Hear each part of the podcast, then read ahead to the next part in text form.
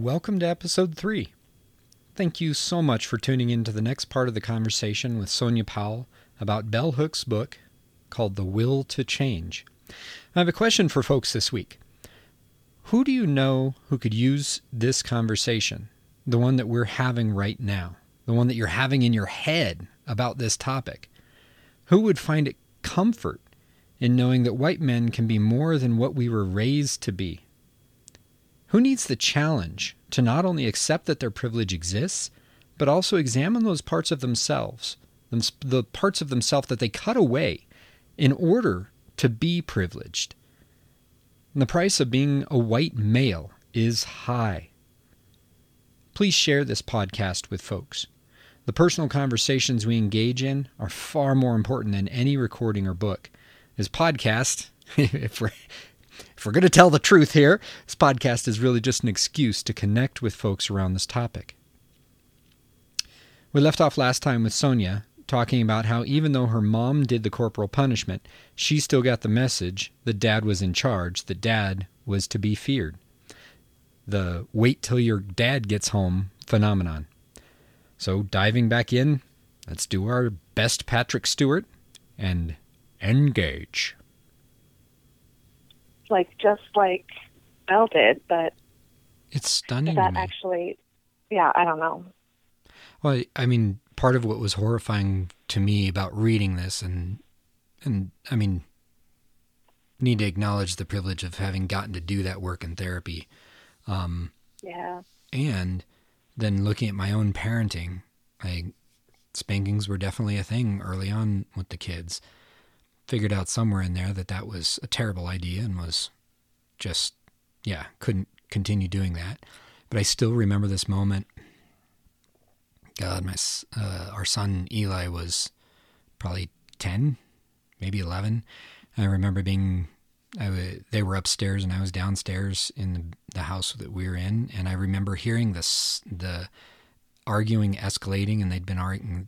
He and his sister had been arguing all day, and I, I remember hearing the smack um, um, and bolting up the stairs, just furious. And I remember grabbing his wrist, and I didn't I didn't hit him, but I was yelling and angry. And I remember putting his wrist on the ground, like that was as nonviolent as I could be. And it was still looking yeah. at it, especially through bell hooks, just knowing how horribly dominating that is and and then coming up with well of course kids are afraid when you yell when you get upset. Like just this crazy horrible thing that just exists. And you, i think you're right in pointing out it's amazing the way she manages to like put her finger on so many different little pieces to the entire system that construct this that yeah the wait till your dad gets home the the microaggressions the just little all of the little ways that this gets reinforced. And the result is we fear men. Um, I fear yeah. men. I've hated men my entire life. Um, me too. I mean, me too. Yeah. I, I can't say otherwise. It, I think that's it, it's only been honestly in the last probably six months um, of and yeah, learning to love myself as a man um, and doing a lot of this work. But it it's like who wants to love the great white male? I think that's a, part of the reason I use that phrase is because it's it articulates the myth because nobody wants that. Nobody wants to be it. Nobody wants to love it. Um, it's awful, and there's there's nothing there that is good. You know, you know what's funny though is that, and I think this is exactly why, um, especially white women work so hard to uphold patriarchy, and that is it it's a symbol of power even to those who think like if I can just hook on to that yes. that great white male then I have some access to power. Yes. but that has nothing to do with love. Nothing. No. It, um hooks grounds her entire argument in in love and that's I mean I think that's probably the hope thing too but it I think you're right. That's it, the the black feminist critique of feminism, you know, leading up to and into the '70s of first wave feminism, so called, or something like that. Um, it is that it it was really about women trying to, to gain equal power, and that the real problem right. uh, that black feminists put forward is no, the whole system of power is what we have to address because it it's just going to yeah. keep perpetuating. Um, yeah. Uh, so you've mentioned this this story about women wanting that power. I, I have a, another little bit here on that. Um, the, so a couple years ago, I did an experiment where I wore a skirt for 30 days and I blogged about it and I just talked with people about it and just saw what mm-hmm. happened. Uh, there's a lot to that. That's another episode, I think. Um, but the part that was really that is relevant here was the number of, of women who told me stories of wearing pants for the first time to school. Mm.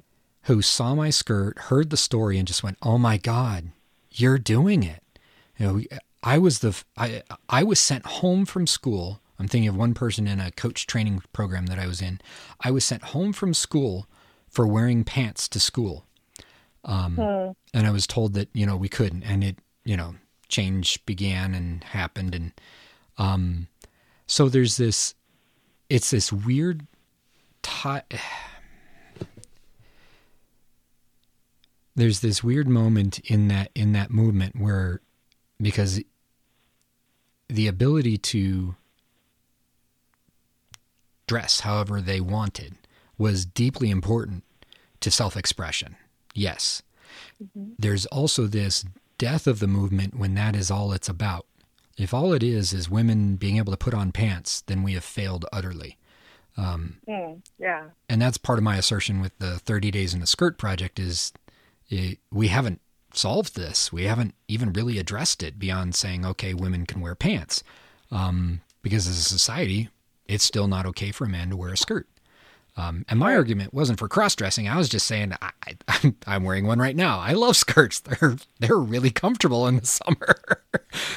um, so it it is it was this weird moment of both respecting, you know, the trauma of these these little girls who had worn what they wanted because they wanted to go play in the dirt and they wanted to to do things that pants were more comfortable for doing. Um, mm-hmm. And this connection through, I, I, think, black feminism with the, the notion of intersectionalism and and they, and moving beyond that now into um, uh, uh, third world voices and and all the different acknowledgments back to the seat of the oppressor, all the different acknowledgments of places where we have power or privilege, and and then the the stain of this system that constantly needs us to fragment ourselves um, is so relevant to this whole thing. Um, something about uh, um, your experiment with um, wearing skirts reminded me um, of uh, probably around a similar time to us in that queering liturgy class um, a friend of mine in seminary. I don't know if you knew him, Eric Hansen. Yeah. Yeah, wonderful human. Um, he um, he did his own sort of experiment, but it was it just sort of happened. He um, had longer hair, you know, it was not down to his um, shoulders, and he always wore little clippies. I don't know what else to call them, but yeah. like little clippies in his on each side to like keep his hair out of sides and um, it, it was adorable. And uh, quite frankly, it, it was not. It did not signal to other people, I am a patriarchally masculine man. Um, and then he just because he wanted to, he shaved his head to like you know do a different hair thing, as is anyone's right.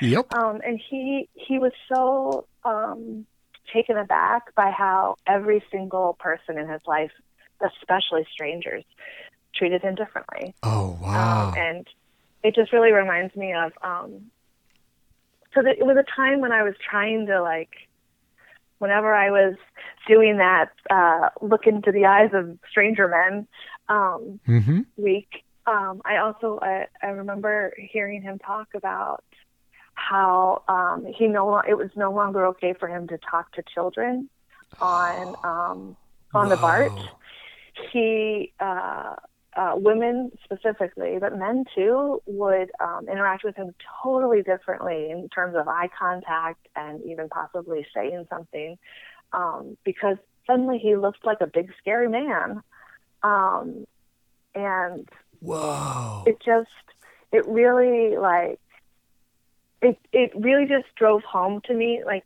in a way that you know bell hooks can say and i know she does somewhere i, I don't remember where um she says that you know boys they just have so much, many more restrictions about what they're allowed to do, how they're allowed to perform in the world, and the threat of of the the risk of them altering that um, is much greater for them, which I think is absolutely true um, in terms of well, just in terms of like how deeply uh, dangerous it is to just be a trans woman. Um, yes. For example, um, they're just we're so uh, invested in policing maleness um, yeah. in these very tight strictures of what's allowed. Um, and it's obviously as a society that we keep reinforcing this notion that like real men have short hair, real men wear pants. It's very important that you do these things. Yep. But then when you do those things, we treat you like someone to be afraid of. Yes.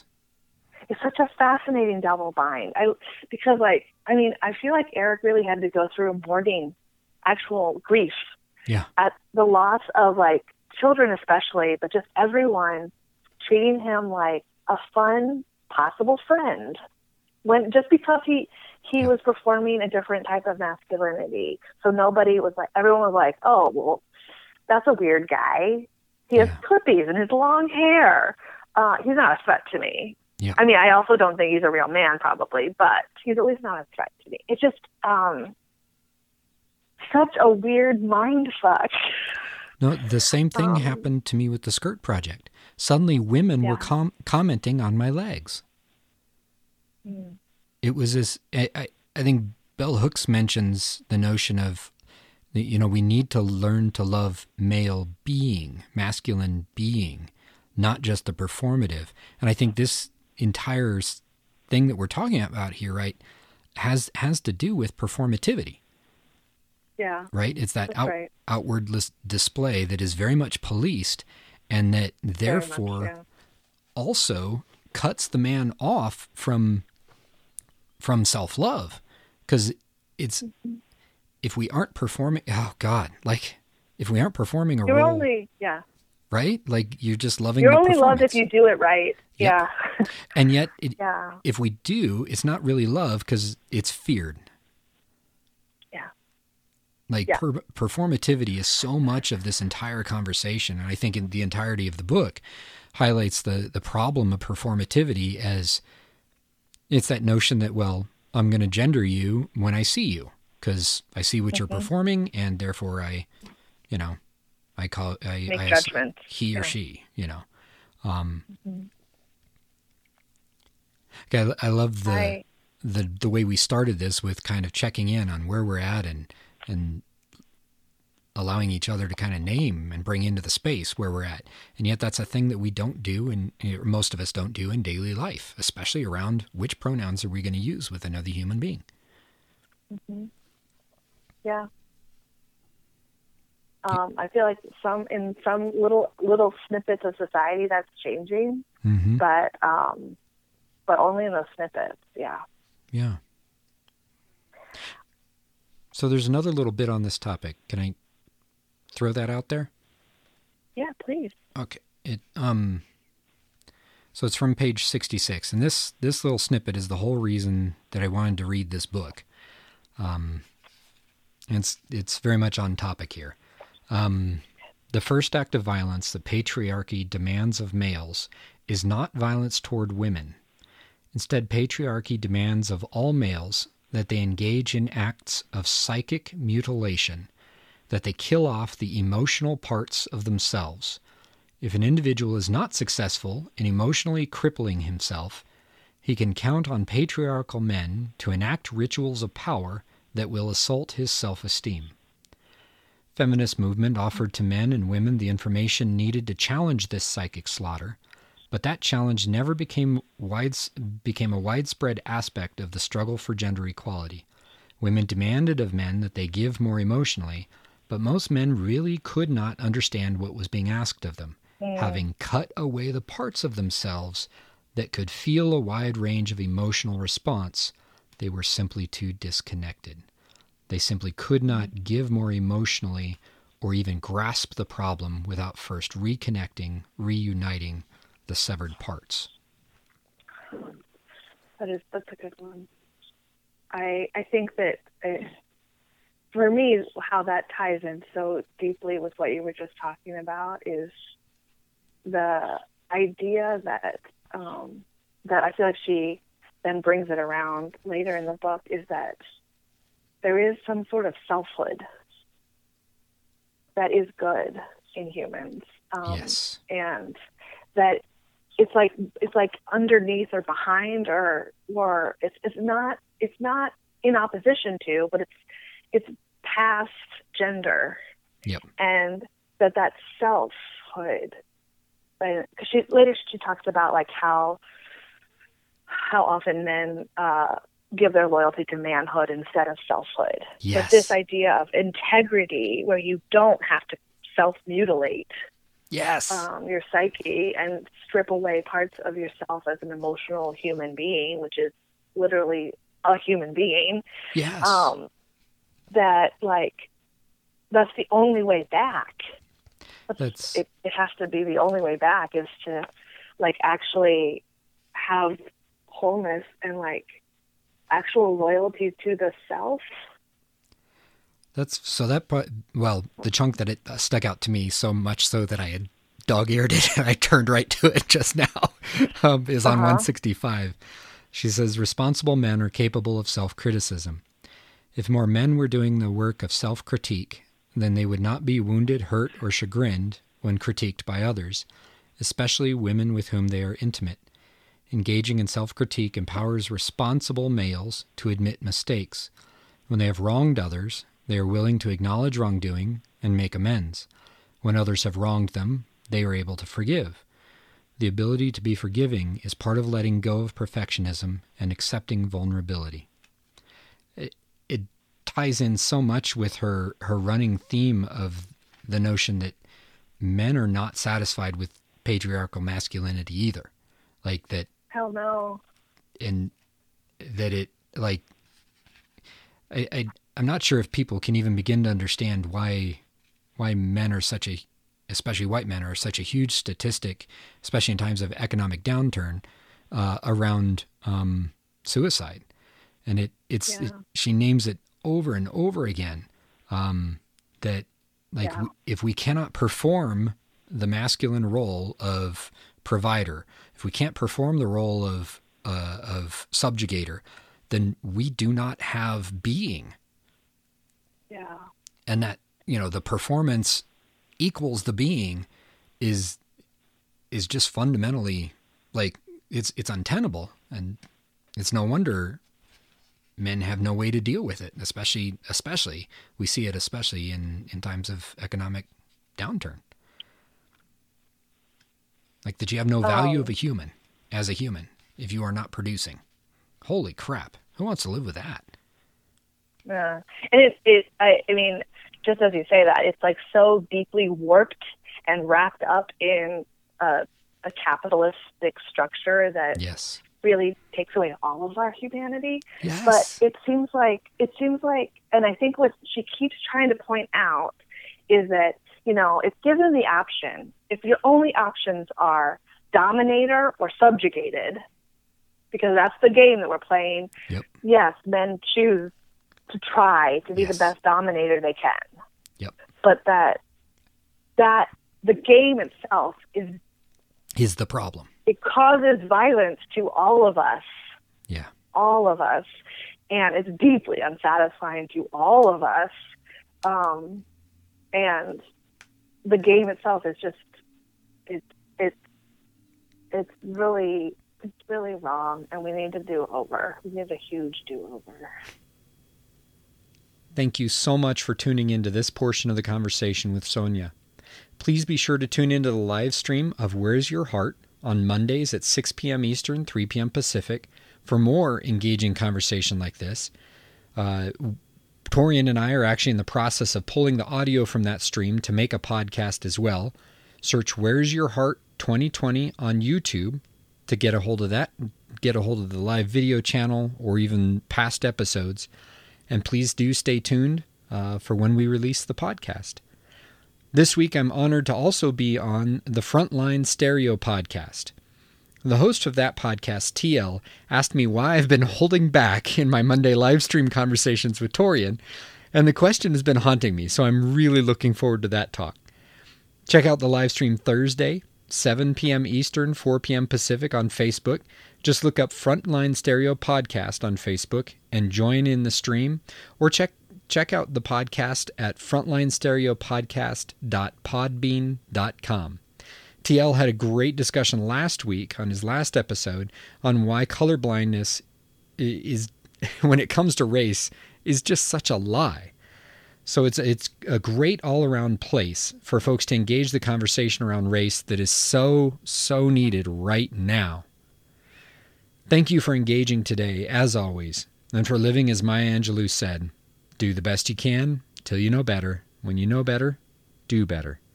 Stay tuned for the final part of my conversation with Sonia in episode 4.